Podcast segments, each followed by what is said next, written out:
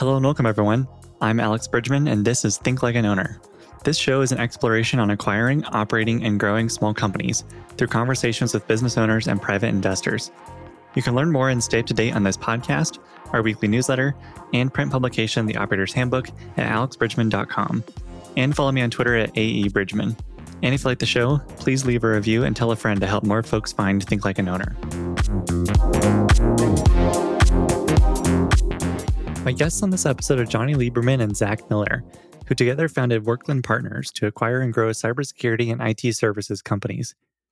A concept we talk a lot about in the episode is how the two businesses create a flywheel between each other. I find these flywheels fascinating, and I've talked about others, such as a flywheel between media and data, with FreightWaves founder Craig Fuller in episode one twenty-one. Johnny and Zack share how the two business models function both together and independently, where growth is coming from and trends driving that growth, developing sales teams, and why only the paranoid survive. Enjoy. Today's sponsor Q and A is with Oberle Risk Strategies, a modern insurance broker serving small companies, search funds, and other small company acquirers and investors. C E O August Felker joins me today. So inflation is in the news. Does that have any impact on insurance? That's a that's a great question. So, you know, they say well, inflation has gone up anywhere between five, ten percent over the last year. And um, when we're talking to our clients, we have to kind of remind them that, you know, if they bought a million dollars of insurance limits last year, that million dollars doesn't uh, have the same power it did this year because of inflation. So it's something that we're talking to clients almost every day on their renewal. Say, hey, do are you purchasing enough limits, especially in light of inflation? Another area to think about it is also if you're insuring like a building or your property or your assets in a business, the cost to replace those assets is going up by ten percent plus, increased cost of construction.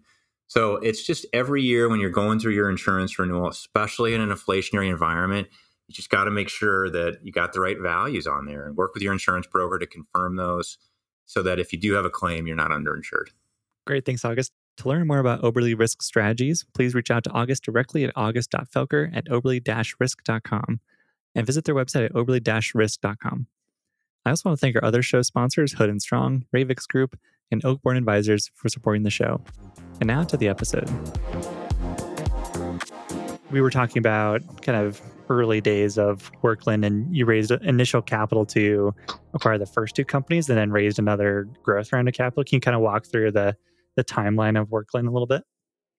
So, Johnny, I just to give you context, I think there's an S E C filing out there that says we raised fourteen two or something. So that what, what I'm guessing that is, I'm ninety-nine percent sure that is, is that's the capital we called. So we raised committed capital at the end of two thousand twenty-one. And then a portion of that committed capital was allocated and, and used to fund our first two deals. Yeah, that's right. So the first fund's forty million of committed capital, first two deals, fourteen and, and a quarter. And, you know, the, the fund was closed and the first two deals were completed, you know, all within kind of a one month span at the end of last year, twenty twenty-one. Yeah, I've, I've, I've enjoyed using S E C filings as an interesting way to track what investors are doing. There's, you know, occasional like fundraisers that aren't announced yet, but there's a filing to go check them out and read a little bit about them. So I, I tend to, I've incorporated S E C filings as part of my po- both podcast and business research now. So I was kind of curious about that. But yeah, can you kind of walk through the early days and then what Worklyn is today? Yeah, uh, absolutely. So Zach and I started working together in August of, of twenty twenty, five or so months into uh, the COVID nineteen pandemic. And I had just finished business school at, at H B S, and Zach was two of three years complete with his J D M B A at, at Penn. And I called Zach and I said, you know, now's the time. And he said, you know, hey, come on, really? But we had been talking about working together for a long time. And I used to drag him on calls with prospective investors when I was just trying to, you know, get a basic understanding of what the, the, the different avenues of entrepreneurship through acquisition really were. And I used to introduce Zach and, hey, you know, this, this is my partner, Zach. And he'd say, you know, I'm definitely not his partner, but would love to learn, you know, what's going on in the industry. So, you know, we, we did a sequence of these calls you know, throughout twenty twenty, and August comes, and I, I managed to convince Zach to take a leave of absence from his J D M B A and, and start Worklyn. And, you know, at that time knew we wanted to focus on, on technology. You know, we were pretty sure we wanted to do something in I T services and cybersecurity, but the exact thesis was confirmed in the fall of twenty twenty. Zach, maybe you want to just touch on yeah. that. Yeah. I mean, so I didn't take as maybe as much convincing as as Johnny says, right? Like, so I think in the beginning I did. Like, when we started, as Johnny mentioned, we really started just as friends who were talking about, you know, doing something entrepreneurial together. And I had always had, my background was investing and advising in cybersecurity. And I had, you know, basically helped start a, a private equity fund at my last job, or at, at the job I spent the majority of my time before grad school at, called the Chertoff Group. And we were investing in cybersecurity services businesses and had some great success. And I was in charge of sourcing and, and diligencing and helping to execute our, our investments in growth stage cybersecurity businesses. And I think it was that experience that always stuck with me, where what I saw was, as the guy in charge of sourcing, kind of on the front lines, a lot of businesses that weren't quite big enough for us, you know, lifestyle, founder-owned businesses with great customers that love them and, and talented people, but that, you know, hadn't made that jump to being large enough for private equity and weren't quite growthy enough for venture capital. And they were sort of this orphan class that of companies that that didn't have a, you know, a home in terms of exits. And so that thesis had always been sticking around with me. And the other thesis that I had coming out of those days advising, investing in cybersecurity is, look for middle market businesses and S M Bs that don't have their own I T security professionals. They want I T and cybersecurity from one, one, one stop shop, one throat to choke, right? They don't want to have to contract with six different providers to make sure that their I T systems work and to make sure that they're secure. And so there was this ongoing convergence of cybersecurity and I T, which had, you know, historically been two different, really two different lines of business. And so I, that that was the sort of industry thesis behind what we were doing. So when Johnny was when Johnny was getting me involved in these calls with investors, I began to realize, like, hey, this this whole entrepreneurship through acquisition model could be adapted to facilitate the roll-up strategy at this fragmented intersection of cybersecurity and I T services, which was something that I had always had designs on on doing myself. But yeah, no, the the actual moment of truth was, I think, August twenty twenty, where I, I had I had an awesome remote internship with a really great publicly traded cybersecurity company called Okta. Everyone I worked with was smart. Everyone was kind of like, the, the business was was firing pretty well. And I kind of looked around and I was like, God, I'm not having much of an impact here. Like, I don't know. I don't know that I'm adding much value here. And it's really awesome to to work on a great technology tool with a great team, but they've already done it. And I want to go do, I want to build something myself and build something with a friend and take a risk and bet on myself. So I, I think what was really interesting, Alex, is Zach saw a number of companies that his prior firm invest in that, that were potentially complementary, right? And because of the structure and, you know, other details, th- these firms weren't under an entity structure that promoted collaboration, right? And one of the ideas we had was, can we use a holding company structure to promote companies that should be partnering together to serve the same customer, to do so in the most efficient way? So if you buy companies that have slightly different specializations that would naturally want to partner with each other, even if not owned by the same company, can you promote that collaboration by buying these businesses under the same holding company? And and I think that's when we kind of really settled on a, a thesis and an entity structure and a hold period, right? Building for the long term that, that we ended up raising our, our fund around. Gotcha. Yeah. And as, as Zach and I talked about, so as I understand it, you have two platforms. There's one cybersecurity platform and then an I T platform, and they they work collaboratively together, but structure-wise, they're two different platforms. How, can you walk through how that works and how they interact? That's exactly right. So the thesis is that you know, we're going to pursue a multi-acquisition strategy on the I T services side. There's a lot of private equity roll-ups going on in the M S P space. What we're doing is slightly different. We're going to build value, right, by doing M and A and, and buying businesses that are profitable and building a basic cash flow, just as private equity is doing. But we're targeting businesses that, you know, maybe are are slightly different from the mold or, or kind of narrow M S P business model that private equity is. And, and that's because one of the largest ways we're going to create value is by selling cybersecurity and our proprietary M D R solution, which is a combination of tech and people, through to all the I T services businesses that we buy, and, and use that kind of captive channel to grow the cybersecurity business. And what, what we end up with, you know, is, like you said, a holding company with two platforms. We have the cyber platform, which is really an organic growth play, right? And then we have an I T services platform that's a, a cash M and A play. And, and we're going to be able to use the cash generated by the I T services platform to, to reinvest in the cyber product and, and tech-enabled service. So how come you're using acquisition on the I T side, but not cyber? Does does cyber not grow through M and A nearly the same same way? You, you talked about the cybersecurity being organic growth while I T is through acquisition.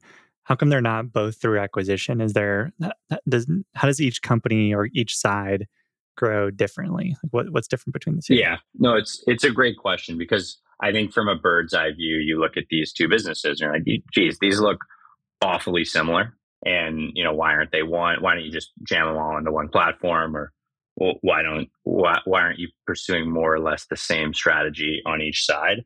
And I will caveat this by saying, on the cybersecurity side, there very likely will be an acquisition or two, but it will be very strategic acquisitions where it's like, listen, this particular capability needs to be added, and the most efficient way to add it is is via, you know, an acqui-hire, or, hey, opportunistically, we found another competitor that looks really similar to us and they happen to use our software already, uh, or some variety of our, our software that's available open source. So maybe it makes sense to combine forces. That probably, I mean, that, that very likely will happen, but we don't think of the cybersecurity platform strategy as an M and A-based strategy, and we won't be as, you know, dead set on multiple acquisitions on that side, because the business models are just a little different. Cybersecurity as an industry is growing a little bit faster. And in particular, the space we play in, uh, which is managed security services or managed detection and response, which you can think of as basically outsourced twenty-four by seven security monitoring, threat detection, and response for customers. That space is is growing quite fast. So there there is a lot of organic growth to be had. And then also you look at that business, the business we own, incredible business in Florida.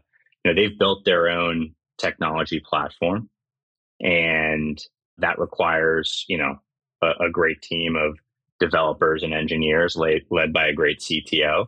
And that requires some investment in, in R and D. So you almost look at that business as close to A, a software business model, whereas on the I T services side, you know, primarily you find businesses that are partnering with large software vendors or large hardware vendors, and, you know, adding services on top of that.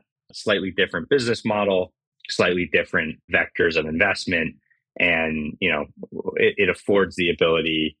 You know, they may not grow as fast, these I T services businesses. They, they grow steadily, but they they kick off a lot of cash that that can be, you know, used as a basis for, you know, more acquisitions and and some some putting some leverage on the business. Yeah, I, I think another reason that it's it makes less sense to do multiple acquisitions of similar managed detection response businesses is that the likely revenue multiple that you're paying for these businesses largely reflects the I P or, or technology within the businesses. And uh, it doesn't make sense to buy what would likely be duplicative technology, because, you know, the reason you're paying a revenue multiple to begin with is that they can scale with, with customers, right? So it makes much more sense to go and acquire customers to feed into the scalable technology that you already paid a revenue multiple for.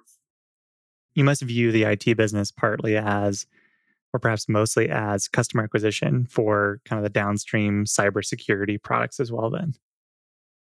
I think it's both, right? Like I think the large number of private equity firms that are currently in this space executing M S P roll-ups, M S P is managed service provider, M S P I T services roll-ups is evidence of the fact that there is a pretty, you know, just juicy opportunity in doing that. And we see that opportunity too, right? And I think we are benefiting from many of the same things that those M S P uh, those M S P roll-ups are benefiting from. But there's this sort of double dip value creation opportunity where that has that M S P roll-up is going to create equity value on its own, but it's also going to create tremendous equity value for our other cybersecurity platform in this in the sense of, you know, creating new customer opportunities, cross-selling opportunities, and also in the sense of, you know, that I T services arm is going to help help our cybersecurity platform continue to grow and mature and best feed the channel. Because for the middle market customer, like we talked about, that we're we're really building with with the middle market in mind, right? So think about a, a school district in Florida or a, a regional airport in Ohio, right? That that doesn't have a massive team of I T security professionals in-house. In order to build for and, and serve that customer, typically that customer just basically says, look, whoever my I T services provider is, if I trust them, um, I want them to be in charge of, of my cybersecurity as well. And so you need to, if you're building a cybersecurity business for the middle market, you need to figure out how to partner, how to play nice with I T services partners. And this platform really enables us to do that. Yeah, we, we've had similar thoughts. We, as in my work at H W Media, we've had similar thoughts around how media and data combine in kind of similar ways where your your media business and audience can feed folks to your data product. And one question I have, I have, I have a kind of a question around sales because there's, we have a sales team for media sales, but it's it's kind of a different ballgame to sell enterprise software, enterprise data. Is there a similar dynamic between sales in I T services and cyber, or are they more complementary than you would think? I think they're pretty complementary. In one sense, we we still have direct sales at the cybersecurity company, but in one sense, maybe you're you're building a team that's more focused on selling through the channel, on selling through a partner rather than on selling directly to the end customer. Whereas on the I T services side, you might be more focused on going directly to the end customer. But I think, you know, th- there's more similar than different in, in the go-to-market models and in the use of digital marketing and, you know, other kind of online guerrilla marketing models as well. I think there's there's more similar than different. Can you kind of walk through how sales works on the I T side? I'd be kind of curious what that looks like and how how does a how does a potential customer work their way through and get into cyber? Yeah. So it depends on the end customer. You know, we have an I T business, for instance, that does a lot of work with state and local and education customers. That sales cycle and that sales process is entirely different than, say, if we were selling I T services to S M B, you know, local credit union or a uh, or a local media company. The sales cycle is really different. So I guess I'll start, I'll, I'll say at a high level on the I T services side, increasingly the conversation is actually now starting with cybersecurity. And that gets to that convergence that I mentioned earlier, as opposed to maybe ten years ago where it started with, hey, I got a bunch of servers that I am trying to manage on my own and it's not going so well. And so I'd, I'd like an expert to come in and manage my servers and, you know, manage a couple other critical I T systems for me. So nowadays you see it a lot of times starting with something like cyber insurance, like, hey, I've got to, I'm, I'm an end customer. Let's say I'm a, a small healthcare system and I have a cyber insurance premium. I mean, I have a cyber insurance plan, and the cyber insurance plan basically said, I'm not, we're not going to write you a new insurance policy until you do X, Y, and Z to, you know, show that your cybersecurity is somewhat shorn up. And then, you know, where, where we would come in, where the Worklyn platform comes in is both as an advisor to help you figure out what you need to do, And then as an implementer, this is the I T services side, not the cyber side, to help you implement some of these, you know, more basic security controls like having multi-factor authentication. And then at the end, to provide ongoing twenty-four by seven monitoring of your security as a I T, I mean, as a company. So I, I give that example of cyber insurance to say, there's just so many different ways the customer journey can start. It's hard to paint it with a one size fits all brush. Johnny, I guess I, I'm curious if you if you think there's a more consistent way to describe the customer journey. Yeah, so, so I think the the most interesting dynamic is observing existing customers that we have on the I T side and trying to draw a pattern of, you know, on when is the right time for them to buy M D R. And I think what we see is that there's largely three demand drivers for cyber. You have ransomware, where maybe one of their competitors got breached, you know, or, or the C E O, uh, you know, got some pressure by the board, right, based on an article in the New York Times. That's one. The second is, as Zach mentioned, cyber insurance, right? Uh, especially in state and local, where, where we do a lot, um, it's becoming increasingly difficult to even get into one of these excess liability pools or, or or kind of broader state offerings, right? There's very little option. And in the commercial market, you're seeing premiums go up, you know, in some case, double year over year. So that's two. And then the third is compliance. If you're in an industry with, you know, increasing compliance, HIPAA, or, you know, in manufacturing, there's there's a, a new compliance regime called C M M C that's relevant and, and driving demand for increased cyber. But the point is, is that, you know, we know that a lot of our existing customers on the I T side are going to need to sign up for M D R. And the reason, you know, we love owning those businesses is that we can be there when whatever one of those three triggers them to, to finally dedicate a significant portion of their I T wallet towards cyber. But you can't always predict when. And I think, you know, the, the thing about cyber over the past couple of years is everyone's been predicting these, you know, waves of mass adoption in the mid-market. And, you know, I think in a lot of times in the mid-market S M B, it's happened slower than than folks have, have predicted. But, you know, our view is if we can be there and serve the mid-market on the I T side and help them through that journey, you know, maybe first cloud migration and then, you know, comprehensive outsourced cybersecurity, that's a great place to be in because, you know, you're hanging around the hoop waiting for them to, you know, have the budget or or to have the management team that understands the value in an outsourced cyber partner. Yeah, you kind of touched on it a little bit, but the in mentioning the different drivers for the business, but what are some high-level, maybe industry tailwinds that you've observed that are kind of pushing the business along? Yeah, I think I think Johnny said it right with like ransomware and actual attacks. Either, you know, people get get hacked and, and get ransomed, or they hear about a, a friend or a competitor who it happens to, and, and that gets them pretty concerned. Cyber insurance and, and compliance are, are two more on the cybersecurity side that are driving a large increase in demand. And then the one that isn't, Johnny didn't mention, but I think, and is, is in a slightly different category, but but must be discussed, is there's a massive talent shortage, right? In terms of cybersecurity professionals who are skilled, who could come in and protect an I T distributed, you know, hybrid cloud I T environment. That's hard to find, right? And so many, I'd say most customers, small enterprise and down, throw up their hands and say, look, I'm not going to build an internal team that monitors my security twenty-four by seven. That's really hard to do and really expensive. I'm going to outsource that job, as well as a number of cybersecurity jobs, to a team of professionals who who do this every day. And that's in part because there just aren't enough skilled cybersecurity practitioners to fill every role that a firm would want them to. So that's on the cyber side.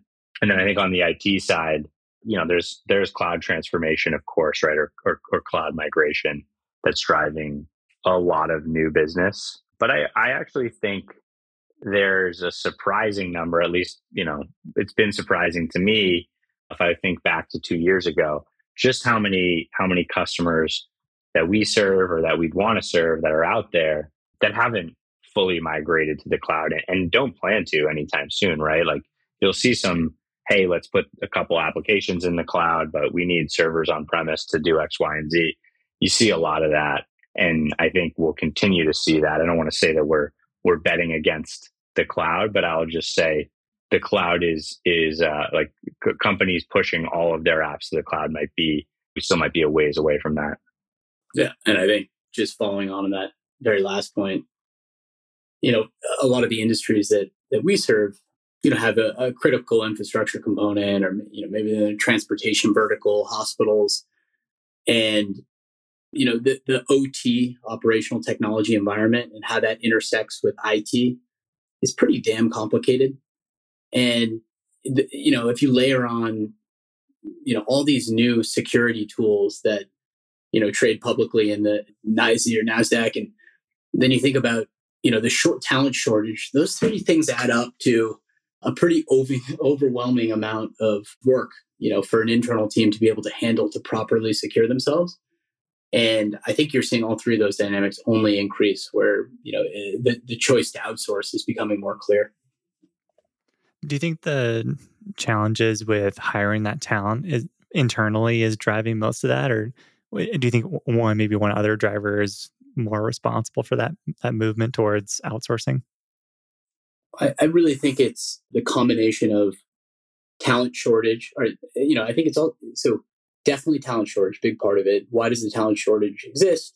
If you step back and think about it, this is a problem, especially, you know, focused cybersecurity expertise, not not I T, but but cyber, that's become really important across businesses in a relatively short amount of time, right? It was always a risk for, you know, critical government entities or maybe critical infrastructure, but for your average mid-market, yeah, banks, you know, other kind of life, death, or large money at risk. But for your average mid-market business or S M B, cybersecurity was was pretty low down on the business disruption risk analysis. That's changed. It's changed really quickly. And I think what you know what's happened is there are not enough kind of post-grad or, or college opportunities to focus in this to support how large of a problem it is right now. If you think about your average board, you know, even at the lower enterprise, very unlikely that anyone on that board has security expertise, you know, sub ten percent chance. And, you know, I think that's a really interesting dynamic to watch, right? Where, you know, has, has there been a, another problem that's become so critical so quickly where you have very few people in management positions that actually know a thing about it? Yeah, I agree. I think that, you know, John, this all kind of harkens back to the talent shortage, which I agree with Johnny, I think is the primary driver in demand for outsourced cybersecurity services. Also, by the way, makes makes our jobs a little harder, right? Because we have really talented security professionals who, you know, we're we're always we always got to make sure that they like coming to work every day because there's a lot of there's a lot of demand for them. But I would say on the flip side, this is a secondary trend, but it's an interesting one. Johnny mentioned these publicly traded cybersecurity product companies, right? The the CrowdStrikes of the world, the Palo Alto networks of the world, great businesses, right? But they they have done a great job penetrating the enterprise markets. Where they have penetrated less, where there's more organic white space for them to, to, to go after, is down in the middle market with the customers that are just waking up to cybersecurity, that are saying, oh, shoot, I really do need to get some of these Palo Alto firewalls or some of this CrowdStrike, some of these CrowdStrike endpoint licenses. But for Palo and, and CrowdStrike, and I'm just using those two as examples, but for all these large software technology companies that sell software tools, cybersecurity software tools, you, you can't really hire enough salespeople to penetrate the middle market. So they need to rely upon channel partners. And again, that's where the outsourced service provider can actually be helpful to the broader industry ecosystem, because the outsourced service provider can say, all right, you know, pick your pick your cybersecurity tool company, let's partner up. I'll hire some folks who really know how to implement your software, and I'll serve as a sales channel for you and, and resell your software and, and take some margin. And it's a real win-win. And that's why you see, you know, if you look at the the major cybersecurity players that are publicly traded, big, big software companies, they talk a lot about the quote unquote channel, about M S Ps and M S S Ps, because that is increasingly how they go to market to serve the, the segment of the market where there is the most white space. So with that in mind, do you think there'd be value in, you talked, you talked a lot about how I T and cyber interact and have this flywheel between the two, but could that flywheel also extend to I T or cybersecurity software business or some other service tool or business that can support one of those businesses? Or on the flip side, do you see any of these cybersecurity software companies starting to acquire companies like the ones that you look at at Worklyn?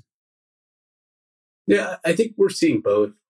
When we, uh, you know, when Zach and I see the Palo Altos of the world trying to layer on services to their kind of core products as a way to penetrate the mid-market, I think we're a little bit less concerned just because the D N A of those companies and where the real value is driven is, is around products, product development cycles, market share within those defined segments, whether they be firewalls, you know, five to ten years ago or zero trust now. I think, you know, services are, if you want to be critical, an attempt to move down market to support growth in what may be a declining product market or more competitive product market. I think the way we look at our offering and who we compete with is we lead with services, and we have technology that makes our services much better. And our tech development, uh, you know, we try to approach technology development and our I P with a lens towards how is this making our security operations center or customer delivery better, right? And I think that's a very different lens than CrowdStrike or Palo Alto are taking, right? They they need to create the next product that is able to compete to achieve those, you know, twenty to forty x N T M revenue multiples that, you know, the, the, the Bessemer table shows and, and that they're compared against. So I, I just, I, I think that we're going to continue to compete, you know, at Worklyn and at Quadrant, the cybersecurity platform that we own, against companies that lead with services, that view themselves as tech-enabled, that want to focus on the mid-market primarily and not as a way to supplement growth at the enterprise. But yeah, so I agree with that. And I would say, to put it simply, right, the the investors backing the product companies, whether that be an endpoint product or a hardware product or a software product, they're not going to let, whether and whether those investors be public investors or private equity or V C, they're not going to let their gross margins be destroyed, right? These are these are companies with eighty percent plus gross margins, and services is just uh, you can't get the same gross margins, right? You're, you're you're basically selling smart people when you're selling services. Smart people are expensive, so I think you know all these all these product companies have a services arm that they're rolling out, and it's kind of a consultative sales engine for them. But none of them are going to build armies and armies of services professionals.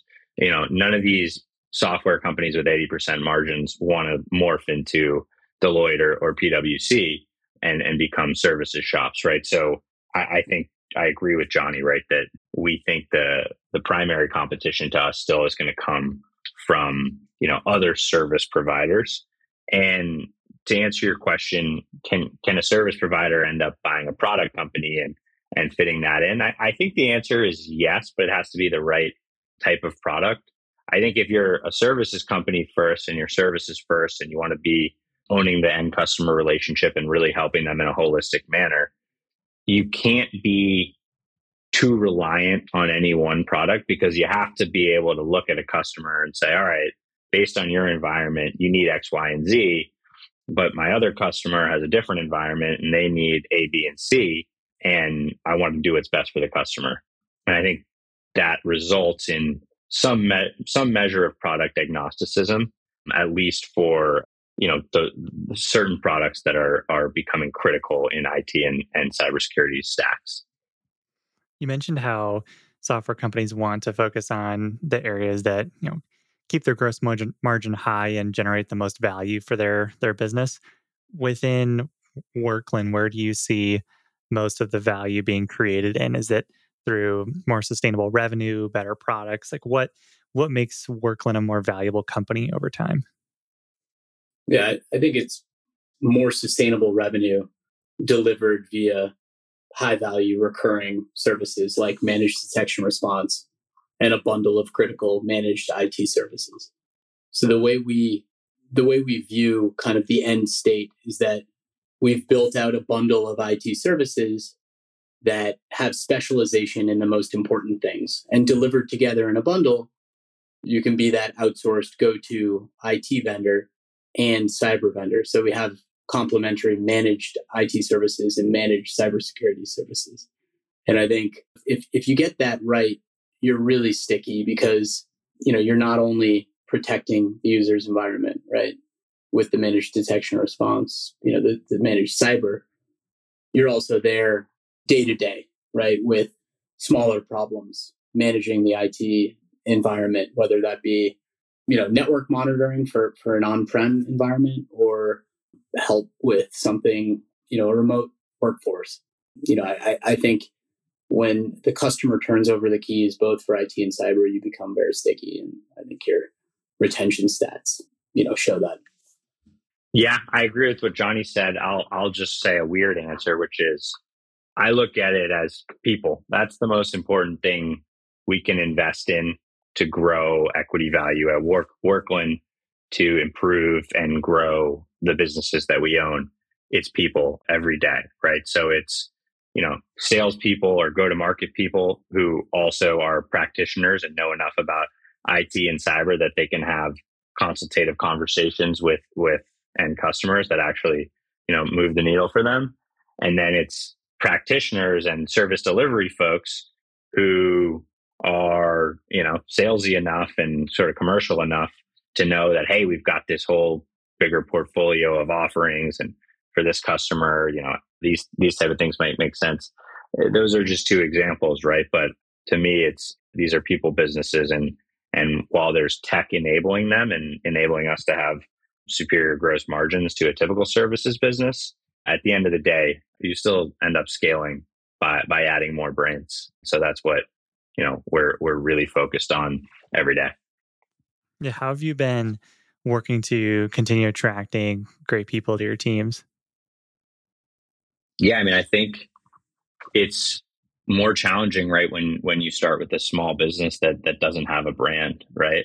And so I think The the solution, the hack there, to the extent there is one, and, and there isn't really one, is is just for for Johnny and I to spend time on it, right? And and to say, hey, look, if you come here, you know, you'll you'll be a part of of building something great, and you'll get a lot of touch points with us, and you'll have input into, you know, key strategic decisions, versus you go to a bigger company and you're kind of a, a cog in the machine. And and I think you want to find people who are like myself and like Johnny, who have been cogs in really big, really successful machines and said, this is great. And this is, you know, not a bad way to to spend my career, but this isn't ultimately what's fulfilling for me. What's fulfilling for me is, is building and having some input into direction of, of this business. So we need those type of people. And I think those are also the, the, the type of people we're most likely to attract. But I think we have to be involved, right? We can't, We can't pass it all off to a recruiting firm and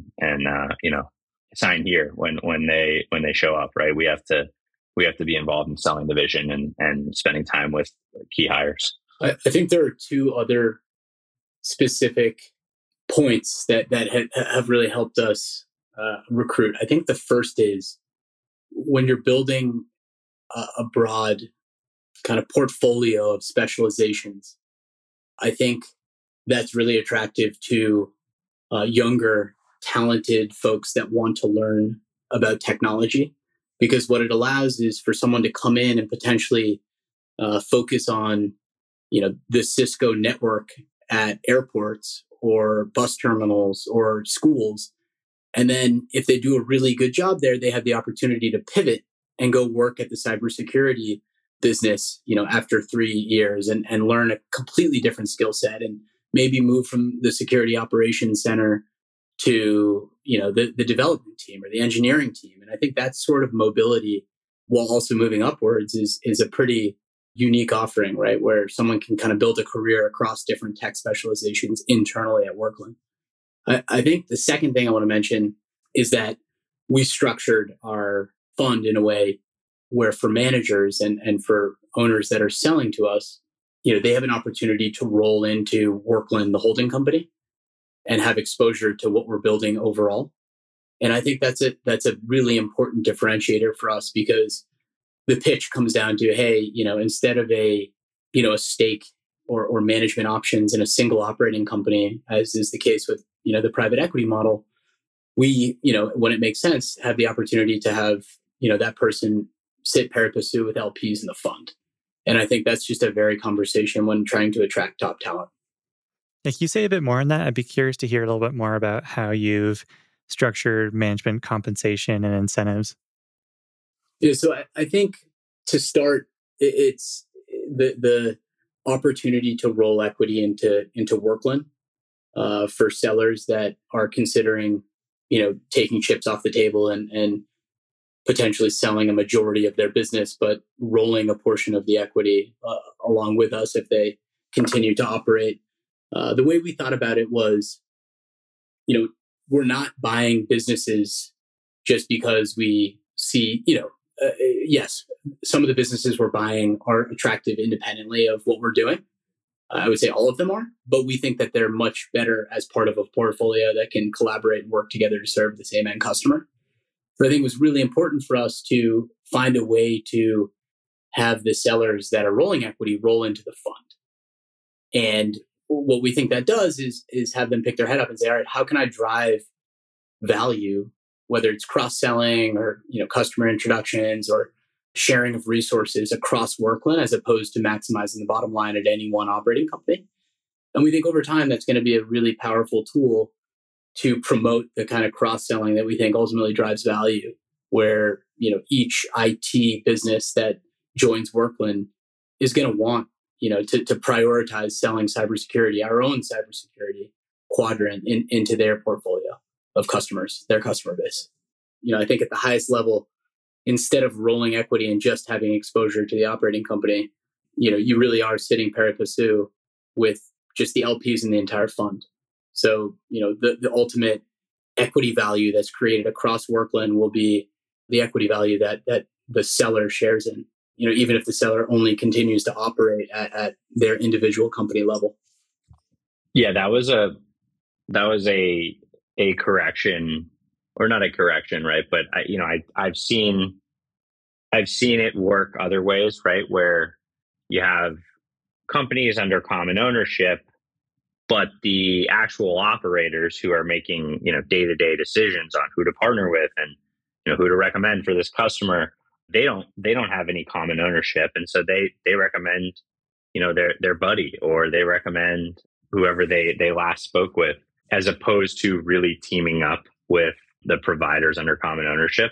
So so we, you know, we tried to be really intentional about creating a structure that would allow for a constellation of companies that don't just think about and care about their their own company's success, but that really benefit from company that's across, you know, on the other side of the country, but part of the Worklyn family or, or part of the Worklyn portfolio as well.